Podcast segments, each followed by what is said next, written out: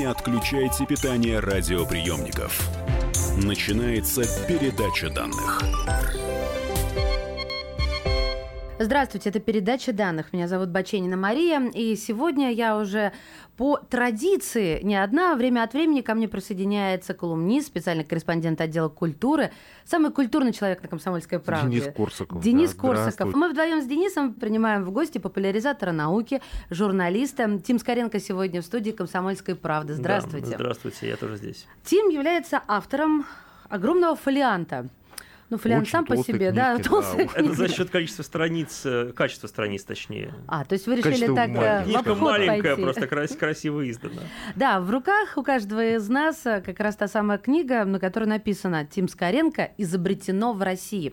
И э, мы решили, что эту тему мы не можем обойти стороной, потому что э, забываем, время идет, да, то, чему э, мир обязан российским изобретателям, а, и что родилось на нашей с вами родной земле.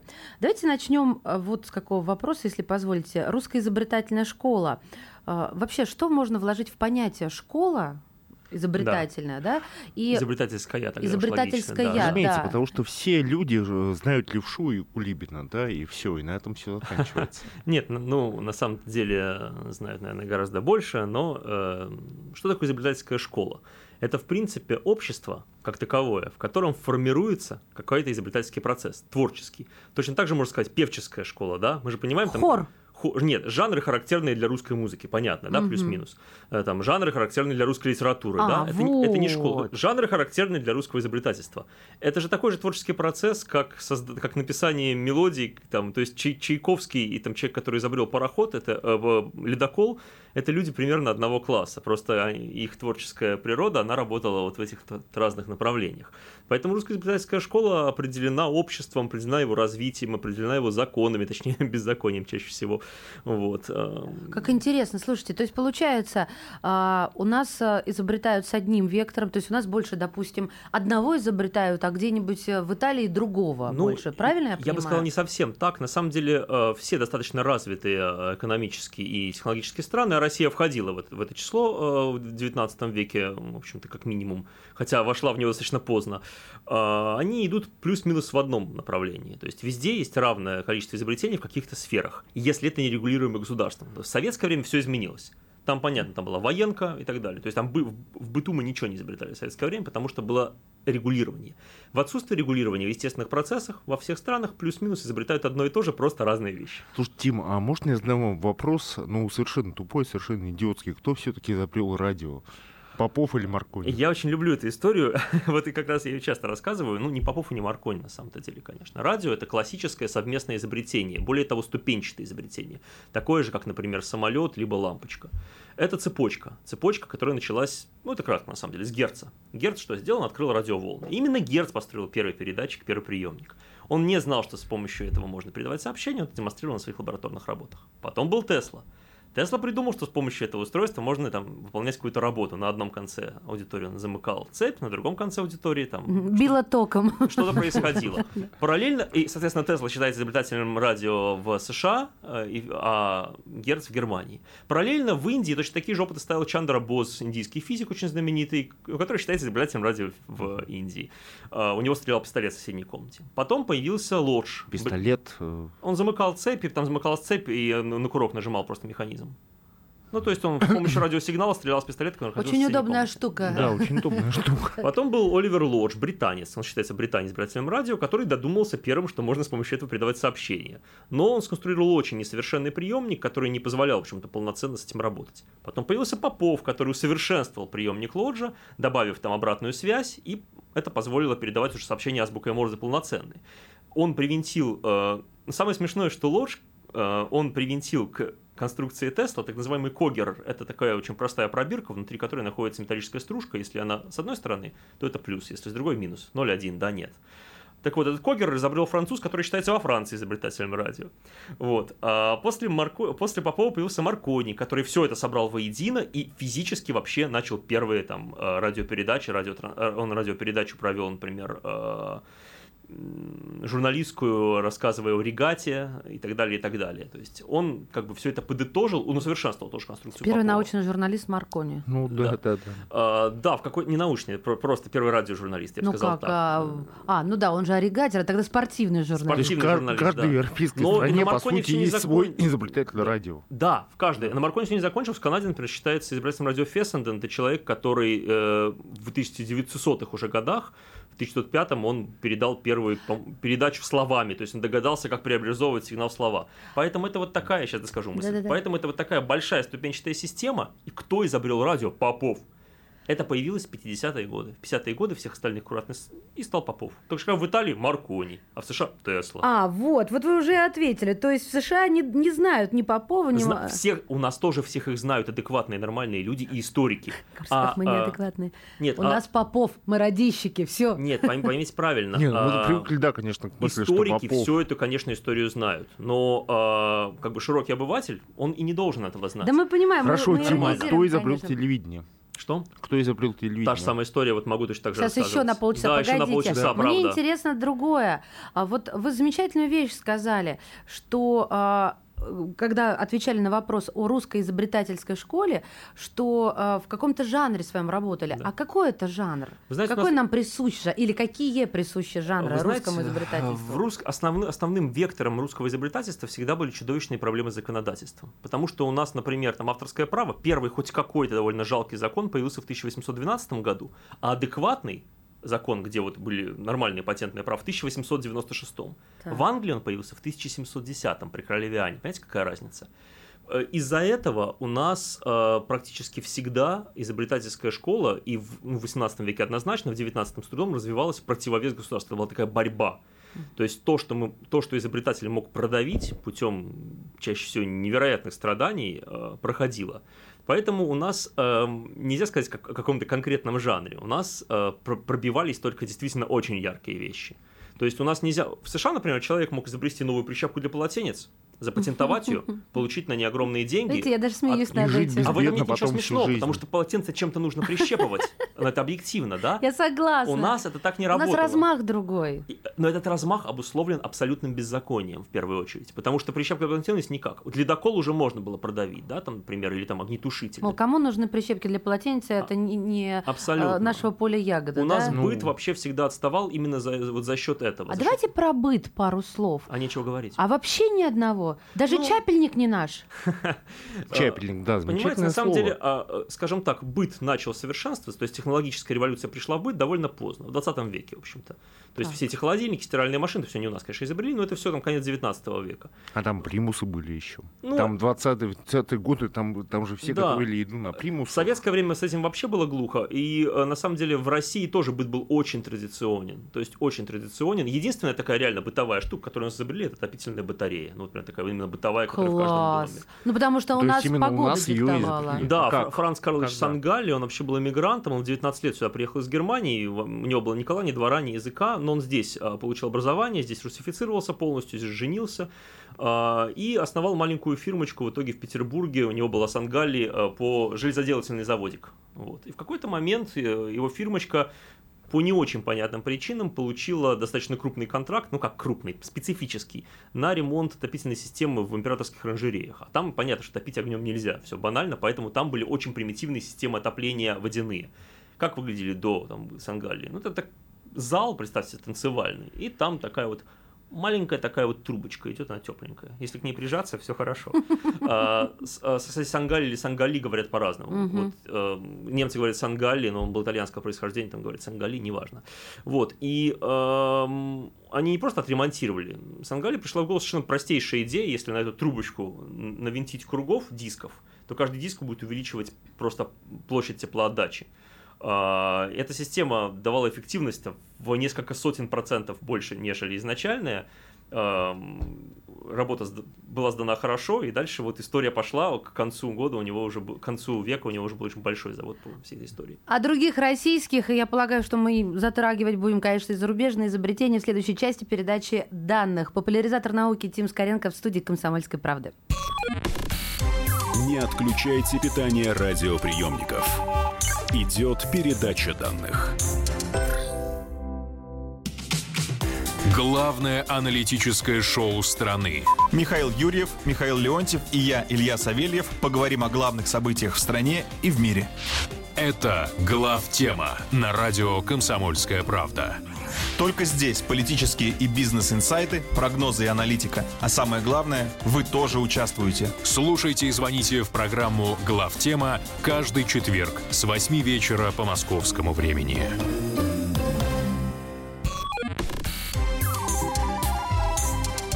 Не отключайте питание радиоприемников. Начинается передача данных.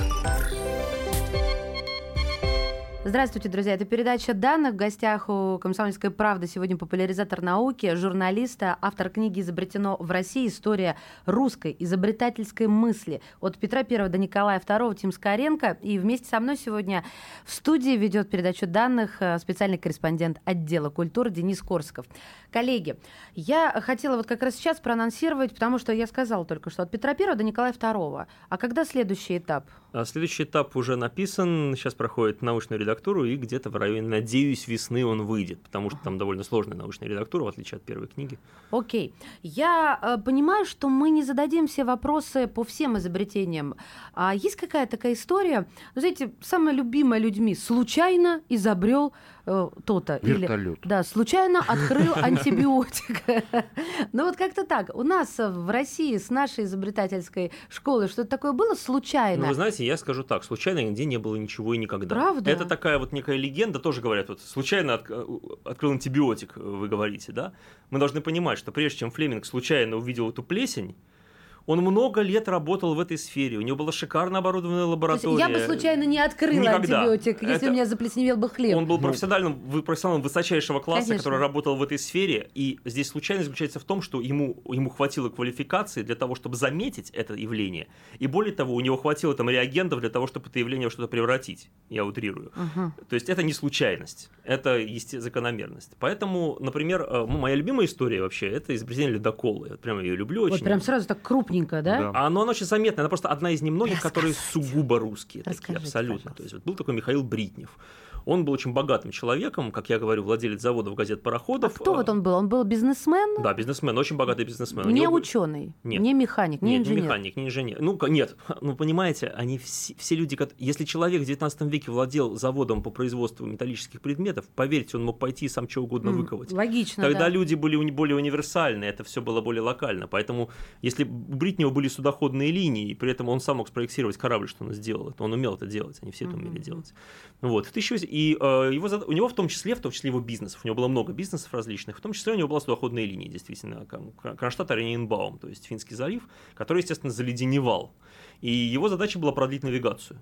И э, тогда были ледоколы 1860-е годы, существовали гиревые ледоколы в США, в частности. Гиревый ледокол – такой обычный корабль, у которого спереди такая мачта наклонная, наверху сидит мужик с гирями. И он сбрасывает гири на лед, они пробивают, и дальше он там продвигается несколько метров. Ну, там несколько метров в час. Главное вовремя скорость. гирю отпустить.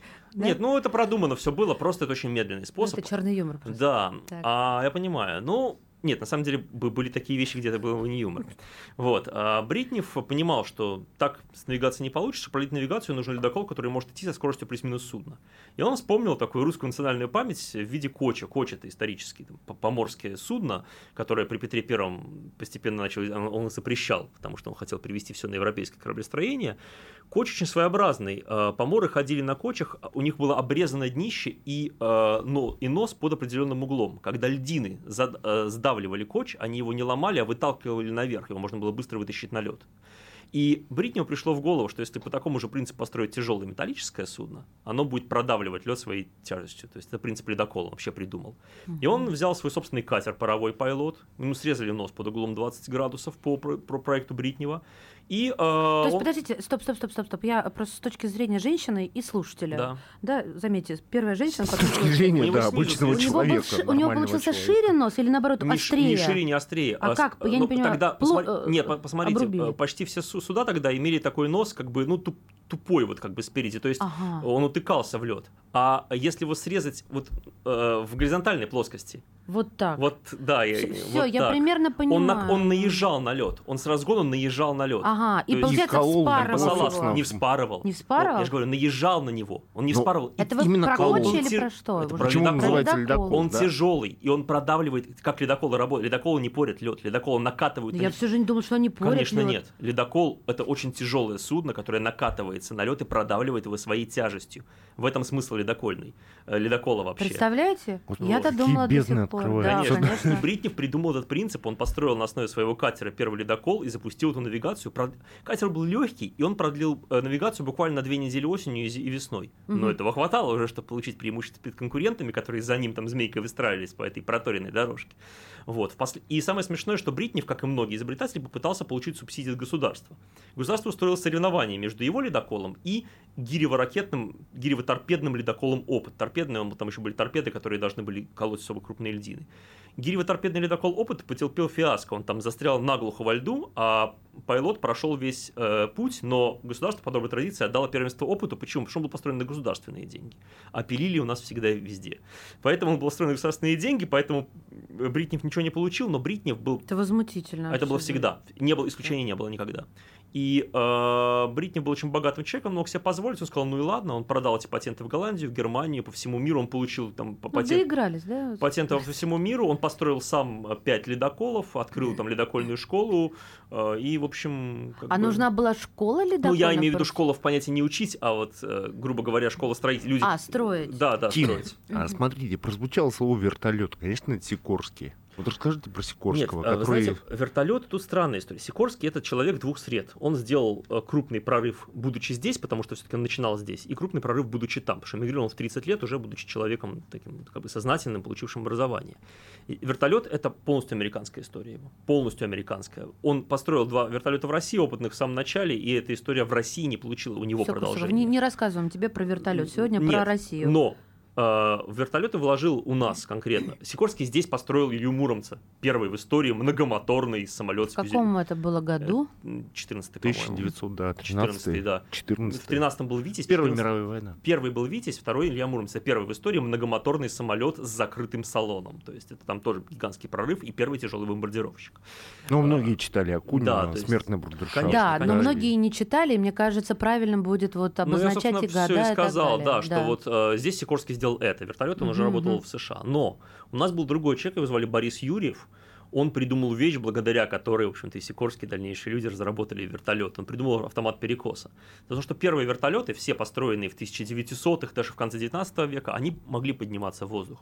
Но э, мы понимаем, что когда вращается винт, соответственно, за ним вращается и все остальное. И э, заставить вертолет лететь э, в каком-то определенном направлении очень трудно. А, потому что винт его, грубо говоря, крутит абы как. Ну, то есть, как, как удержать на Ну, вращающемся то есть он винте? крутится, крутится, да, да, и вертолет за ним крутится да, абы как. То есть, как, как направлять? хаотичес- Вот хаотическое как лететь движение, вправо, да. влево, на- наверх. Первая версия была перекашивать весь винт. Раз вот наклоняться винт, тогда он полетит вперед или вверх. Но это очень дорого и сложно, потому что винт тяжеленный, это гигантская система. И Борис Юрьев в 2011 году запатентовал и вообще придумал автомат перекоса. Это система, которая сейчас стоит на всех вертолетах в мире. Они перекашивают не весь винт, а отдельные лопасти. То есть изменяют как. прямо в полете наклон лопасти. Ведь, э, ведь винт, он не неподвижный. Ло- каждая лопасть так, э, во время вращения винта делает маленькие микродвижения, вот такие вот перекосы. То есть и в зависимости от того, куда мы направляем вертолет, эти перекосы его тянут в эту сторону. Вот мне интересно об этом человеке. А, Я просто даже, вот понимаете, коллеги, не могу понять, а, как на ум человеку может прийти столь гениальная мысль. Это, конечно же, Он был профессиональным авиатором и работал в этой сфере. вот только в этом случае может а, развиваться Леонардо да Винчи, мысль. как, как, как э, гласит легенда, Леонардо да Винчи пришла в голову идея Нет, на самом, нет, на самом деле э, за- идея приходит в, голову очень разным людям. У некоторых природный талант, у некоторых образование. У Юрия был и образование, и природный талант. То есть это сложная система, которую нельзя было придумать, конечно, не будучи очень хорошо хорошо. Он, он сам пытался строить вертолеты, он увидел эту проблему, он ее не один год решал, хотя ему было 20 лет всего, когда он его запатентовал. Вы это Не, он был студент, так он был студентом, он был студентом Жуковского, он, он, он первый вертолет в 16 построил, и там была как бы группа людей, которые работала над этим. Обалдеть. А. Сикорскому было 23, когда он спроектировал Витязи. Они же юные совсем были все. А, я хотела бы в этой части начать, но а в следующей, я уверена, мы, мы в это не успеем закончить. А, эм, ответ на вопрос, какие самые значительные изобретения вот в мировом понимании для мира соз- со- созданы в России, которые, может быть, изменили ход истории? Так, на самом деле вся книга только про такие есть. Ну, а что, ледокол нет, что ли? Мне кажется, очень заметная штука. Еще что-нибудь? Вот. Ну, пенное ледокола? пожаротушение, например. Вот пена. Все огнетушители из пены, это вот наша история тоже. Там, А каким образом их э, и кто Матрешка еще. Матрешка не наше изобретение. Ну, это А, японское, да, Ну да, в какой-то мере. Принцип сам японский. Ну, был такой Александр Георгиевич Лоран, он был, я боюсь, не успею рассказать в этой части, кстати, довольно длинная история. Давайте Он- да, начинайте, я, я, я да. махну. Он когда- работал, он работал Всё. в Баку учителем химии, постоянно, пос- поскольку Баку был одним из одной столицы нефтепромысла, он постоянно наблюдал эти пожары, а нефть тогда тушить вообще не умели. И водой тушить нельзя, просто да, ждали либо дождя, либо дожидались, пока она прогорит сама, без вариантов. Хранили еще в открытых хранилищах. еще. ну водой, если она не тушится, то дождь... Ну, дождь это, это гигантский А, поток ну, воды. понятно, это так. многочасовой поток воды, который затушит в итоге. Вот. а Просто там потоком воды нельзя. А, соответственно, он поставил себе целью, ему было лет 50 уже, 1901 1901 год. Потому что не молодой был человек, он был химиком. Он поставил себе целью в своей лаборатории за два года буквально, ой, за, два, за две недели э, получил из смеси щелочи и кислоты вот первую химическую пену, продемонстрировал ее публично. Ну, там тоже была история, что его там отвергали, его никто не принял, все на свои деньги делал. Ну, добился. Ну, как я и обещала, продолжаем уже в следующей части. Тим Скоренко, популяризатор науки, журналист на радио «Комсомольская правда». Не отключайте питание радиоприемников. Идет передача данных. Проблемы, которые вас волнуют. Авторы, которым вы доверяете. По сути дела, на радио «Комсомольская правда». Дмитрий Потапенко. По пятницам с 7 вечера по московскому времени. Не отключайте питание радиоприемников. Начинается передача данных. Это передача данных. Здравствуйте, друзья. У микрофона Мария Баченина. Вместе со мной сегодня ведет э, программу специальный корреспондент отдела культуры Денис Корсаков. В гостях у нас Тим Скоренко, популяризатор науки и журналист.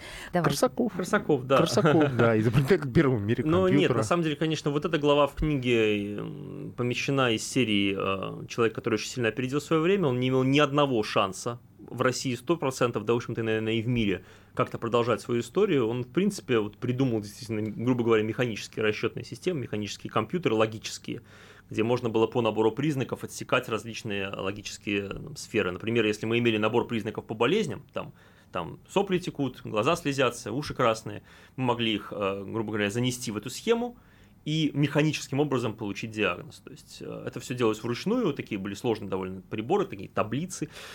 Э, Но это 1830-е годы. Это опередило свое время абсолютно. Он был статистиком, он работал в Министерстве статистики, поэтому это он хотел для работы. Но это вообще не получило никакого продолжения, абсолютно. Это никому не было интересно, потому что это было еще, по сути, до серьезного развития этой промышленной революции.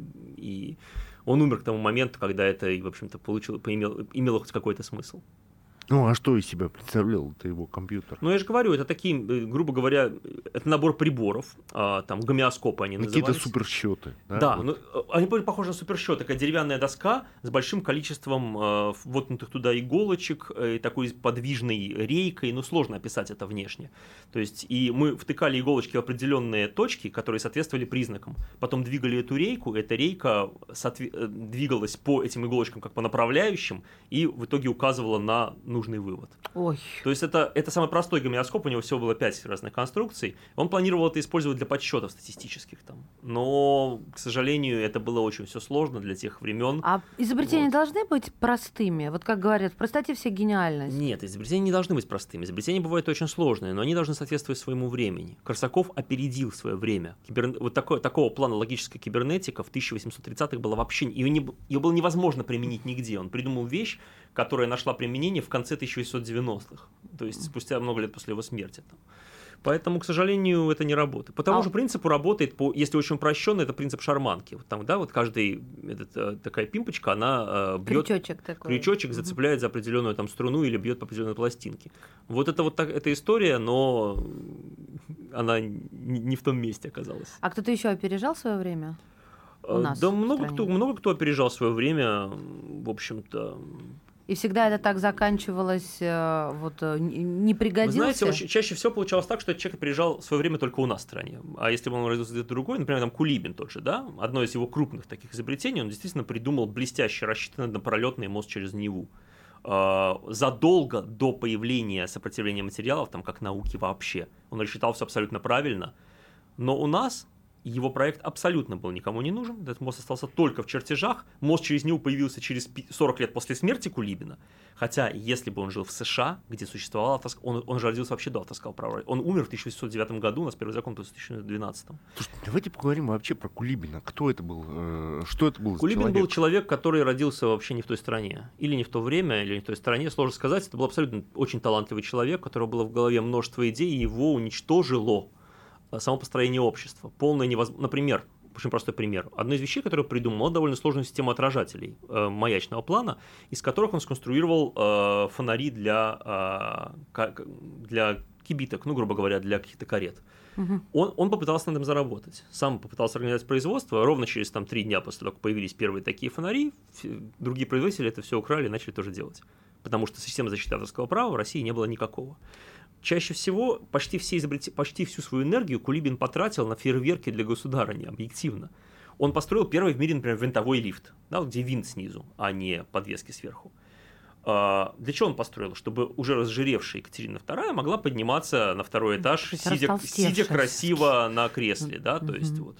а, Реально винтовой лифт запатентовал спустя полвека Отис, потому что во времена Кулибина он не мог с этим ничего сделать, он мог только построить это по заказу императрицы. И так прошла вся его жизнь. Но вот в самом начале программы, я сейчас тоже про Кулибина дополнительно, вы сказали, что все изобретатели, они были образованными, они не могли быть из какого-то другого э, класса, а Кулибин, он из мещан был. Он был образован, и он учился на часовщика, у часовщика. Он был подмастерьем часовщика с раннего детства. Он работал, и он первые свои часы там построил до 20 лет. Мгм. Поэтому, ну как, это, это то образование, которое соответствовало его профессии. Он был механиком великолепным, и он с детства прям вот работал с этим. Хорошо, но это не академическое образование, но это образование. а чем он, можно сказать, вот мы все знаем, Кулибин, и даже это уже именно нарицательное, да, конечно.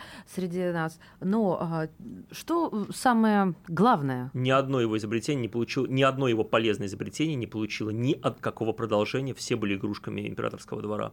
Вот про мост я сказал, про винтовой лифт я сказал, там он придумал еще водоход, это судно, которое может практически неограниченную грузоподъемности и может э, против течения вести э, за счет энергии воды э, грузы.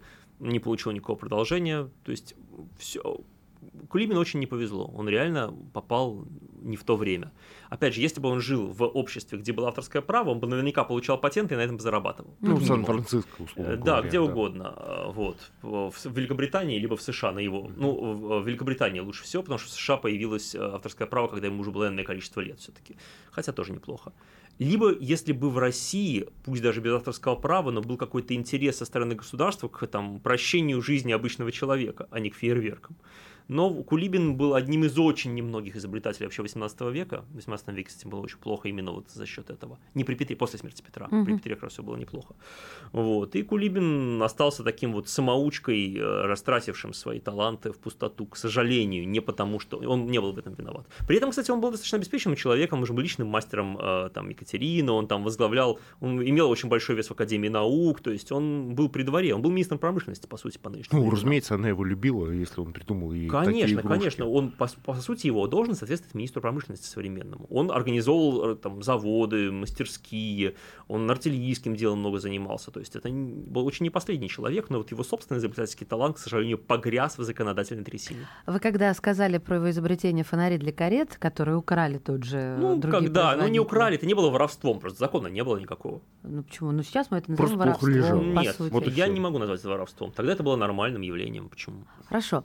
А есть ли еще какие-то явления присвоения нашими чужих, чужих изобретений и наоборот, э, чужими иностранцами наших Вы изобретений. знаете, я скажу так, в с 1947 по 1953 был период, известный как борьба с космополитизмом. Официальное указание партии найти русское первенство абсолютно во всем. Так. Это же казалось, казалось и литература, где нельзя было даже про Джека Лондона написать, что он хороший писатель. Он же, то есть это был тяжелый период. И вот тогда появилось, именно в этот период появилось огромное количество легенд, фейков, вымыслов. Именно тогда Попов стал единоличным изобретателем радио, всех остальных отстранили. При этом это не умаляет достоинство Попова, просто всех остальных отстранили.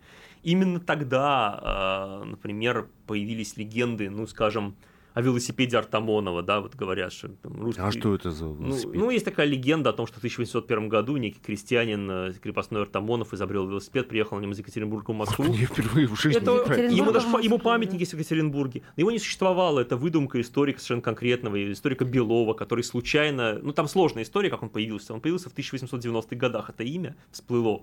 Оно было придумано из головы, сконструировано из двух других имен, э, а в- и оно бы там и оставалось, если бы в 1950-х годах не, не нашли бы и эту книжку этого Белова там и последующие, и не сделали Артамонова живым Именно вот человеком. это конец Сталина, когда он э, Да, совсем да. уже помирал, и Да, это И вот объявил борьба с борьбу с космополитизмом, космополитизмом, абсолютно да. официальная была.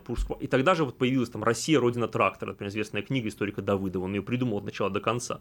Потому что Блинов, который якобы изобрел трактор, он действительно существовал. У него даже был патент на гусеничную э, гужевую повозку. Но никакого трактора он никогда не Слушайте, строил. по-моему, фамилия Блинов настолько связана с гусеничным передвижением, потому что есть танкист знаменитый Нет, герой ну, здесь другая история. Ну, Я понимаю, да. просто тоже Блинов. Но просто Блинов никогда не изобретал никакого трактора. Он, он доклад о тракторах читал однажды на Всемирной выставке. И из этого вытащили прям историю. Трактор нарисовали с нуля, которого никогда А не существовало. электромобили это тоже фейк?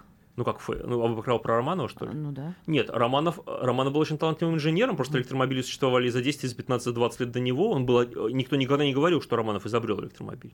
Электромо- э, Романов был первым Знаете, русским... говорят в интернете, В есть интернете- такие лю- любители, 20 великих русских А, нет, изобретений. Ро- Ром- не, Романов был очень талантливым инженером. Он построил... На тот момент электромобили, напомню, производились серийно. В Великобритании производились серийно, в США они производились серийно. Электромобилей тогда было больше, чем бензиновых. Электромобилей тогда было больше, чем паровых и бензиновых вместе взятых. Романов, э, пользуясь западным трендом, сконструировал несколько собственных моделей, пытался, в общем-то, пробить их производство совместно, по-моему, с Фрезе, ну, с кем-то из Мгм. русских промышленников. Ну, это ничем, в общем, не закончилось, э, хотя, в общем-то, электромобили его были неплохи. Вот. э, Но, конечно, он ни- никак не изобретатель.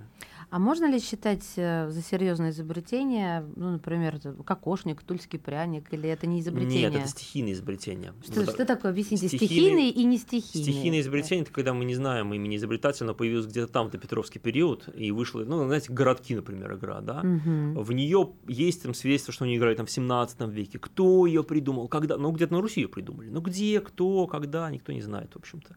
Это так называемое стихийное изобретение. ну, из хаоса к нам Да, пришло. да, то есть это какая-то такая русская история, но она именно стихийная. И, ну, а- и знаете, про- еще есть такой момент, говорит, вот у нас лапти. Да, Дело в том, да. что аналог лаптей есть вообще в каждой стране мира. Просто они по-разному называются везде.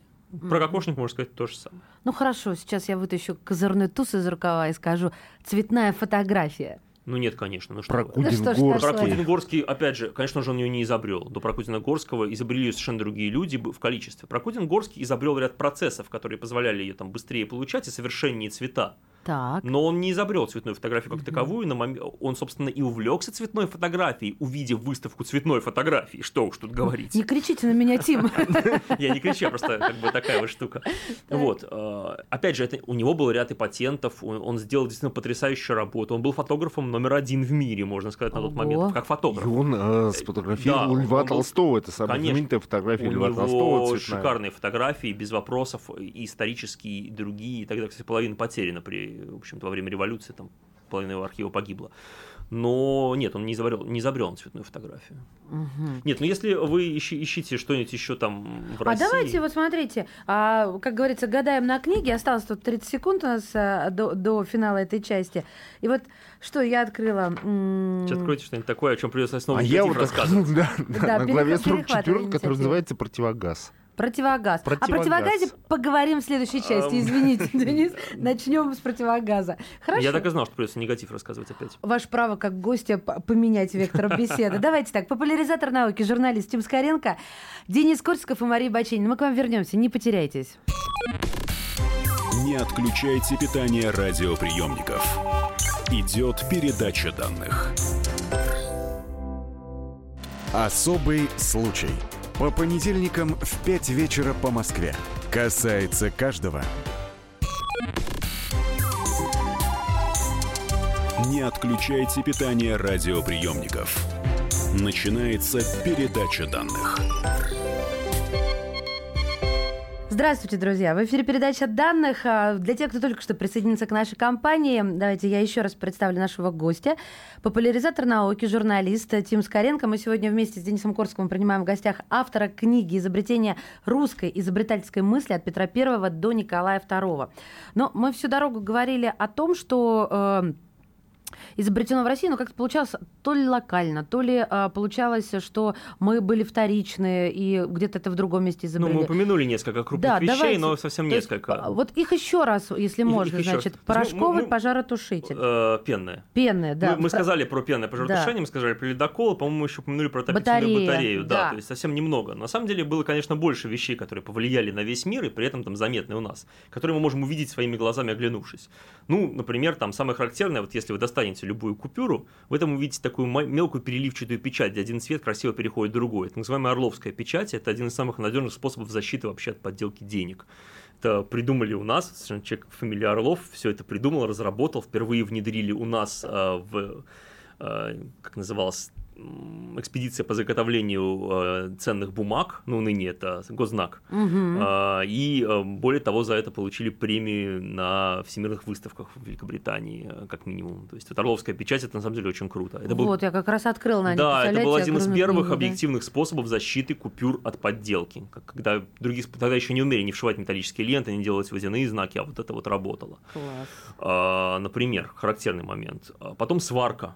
Сварка вообще это чисто русская история. Слушайте, ну это, по-моему, просто что-то мега глобальное. Да, сварку изобрели, причем полностью. У нас изобрели сварку, доработали до, до сварки под флюсом. Более того, в советское время традиция продолжалась. Уже в советское время академик фамилии Хренов, извините, э, я потом про него байку расскажу, изобрел, например, метод сварки под водой, до него тоже не умели. То есть, начиная с 1870-х годов вплоть до 1940-х, э, вся история сварки это абсолютно такая русская, потом советская история. Хотя, казалось бы, но вот тем не менее, это очень зна- зна- значимая история. Вот. а- Тима, а байку про Хренова все-таки Байка про Хренова. э, Все, все академики, они подписываются под своими работами. Например, академик Петров АА. Хренов был единственным академиком Академии наук СССР, которому разрешили официально подписываться Хренок КК, запятая академик, чтобы не писалось академик Хренов. То есть это вот у него была бумага на эту тему. Да, это очень, это очень смешно, но тем не менее была такая история. Потом, опять же, а, вот про это очень любят люди спорить а, и говорить, что нет, нет, нет. Ну, на самом деле, Котельников изобрел первый в истории а, парашют именно вот в рюкзаке, который человек мог нести с собой. Сами парашюты появились в 18 веке как явление, они были там продемонстрированы многократно, но... а, Ну, не было самолета, чтобы прыгать. ну, были воздушные шары. Почему? То есть воздушных шаров? А почему нет? Первый конечно. прыжок совершен, ну, так вот, с парашютом с воздушного шара, который а, и раскрывался, он сразу там на воздушном да, да, шаре он был прикреплен вообще к воздушному да. шару, это совершенно верно, э, в, в- в 18 веке. И, но в- даже когда появилась авиация, этого не было. То есть не было системы парашюта, которая крепилась бы к пилоту. И Глеб Котельников очень заморочился этим вопросом. И, в общем, Чё его так? А он был, он был театральным актером, и он был в, в Петербурге, он жил, и он был свидетелем авиашоу, во время которого погиб в 1911 году авиатор, выполняя э, фигуру, а, как же фамилия этого авиатора, Мациевич. Мгм. Вот. Там памятник стоит в Петербурге, раньше он стоял в голом поле, сейчас вокруг многоэтажки эти страшные питерские. Вот. А, И он очень заморочился с этим вопросом, после большого количества опытов он разработал первый ранцевый парашют. А вы говорите образование, актер. Вот, видите как? Я имею в виду, То, что... что у него было техническое да. образование тоже, просто Вот, ну работал это актером. Видите, видите, вы, вы добавили уже. У него после. было, не, у него было Фантазия, техническое образование. но, но с другой стороны, э, принцип достаточно простой. Принцип парашюта он знал. Основной его задачей было придумать такую конструкцию, которая легко бы раскрывалась в воздухе, находясь в ранце. То есть он придумывал, как винтить Мгм, уже существующий. И он придумал разделение строп на две части, в частности. Как вот часто стро- стропы с двух, двух И сторон. управляешь даже Да, да, вот он, приду- он придумал вот эту систему, которая позволяла. Так, и э, если на могиле Котельникова очень интересная, там был у него вся могила обвешана стропами и зацепами от парашютов. Серьезно? Парашютисты приходят на могилу, оставляют. Трогательно. Ну да, так как, как- какая-то в этом ром- романтика есть.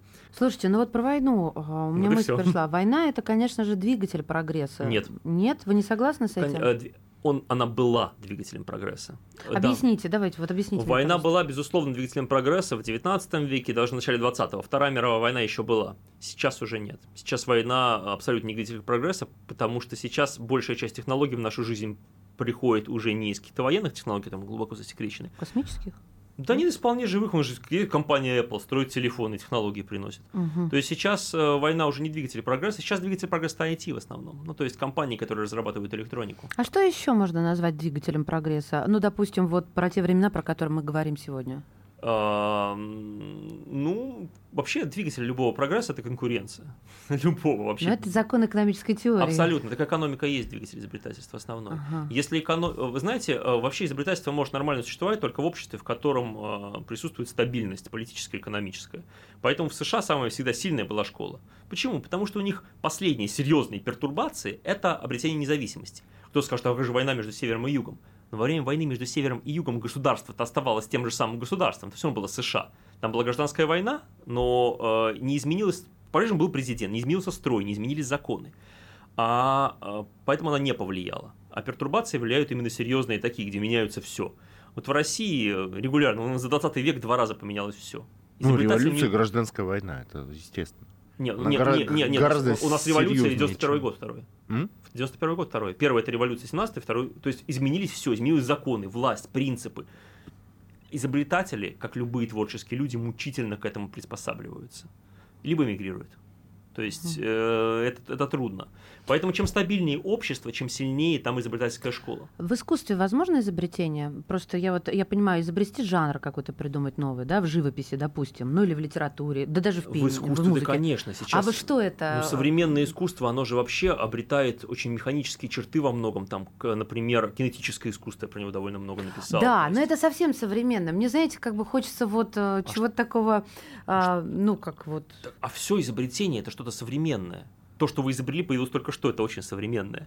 Понимаете? То есть, конечно, иск- искусство Нет, я сейчас говорю все-таки о, о об изобретениях, которые были в- до 20 века. Там ну, на, что-то на самом деле, в каждый искусстве могло быть изобретено. Да, конечно, изобретали в количестве. да, а, Работы с красками были гигантское количество разных Это принципов. тоже изобретение, да? Конечно. но Ведь любая, любое искусство несет под собой технологию. Чайковского бы не было, если бы не было пианино. Да, логично. Но я об этом не задумываюсь, и вот поэтому здесь сего- сегодня с вами встретилась, и теперь у меня эта Конечно. логическая связка в Технология голове вс- так, остается. так или иначе под всем лежит технология, как некий базис. Ну, А у понятно, нас кто-нибудь разные- изобрел какой-нибудь музыкальный инструмент, э, какие-то новые краски, технологии их нанесения? Есть такое? Гусли.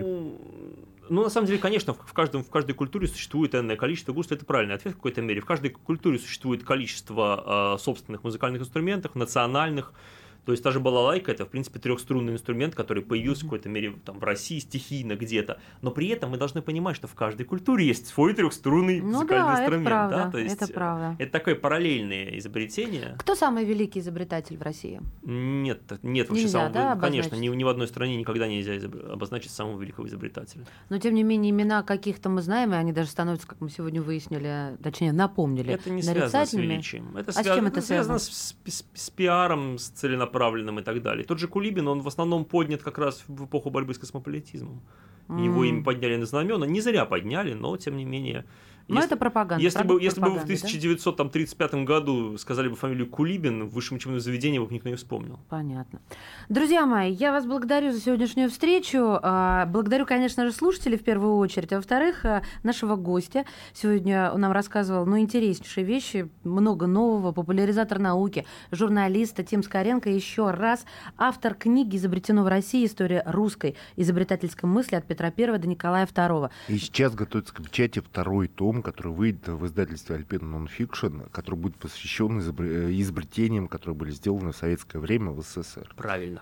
Спасибо. Спасибо, Денис Корсаков. На этом передача данных завершена. До свидания. Передача данных успешно завершена. Не отключайте питание радиоприемника. Скоро начнется другая передача. Будьте всегда в курсе событий. Установите на свой смартфон приложение «Радио Комсомольская правда». Слушайте в любой точке мира. Актуальные новости, эксклюзивные интервью, профессиональные комментарии. Доступны версии для iOS и Android. Радио «Комсомольская правда». В вашем мобильном.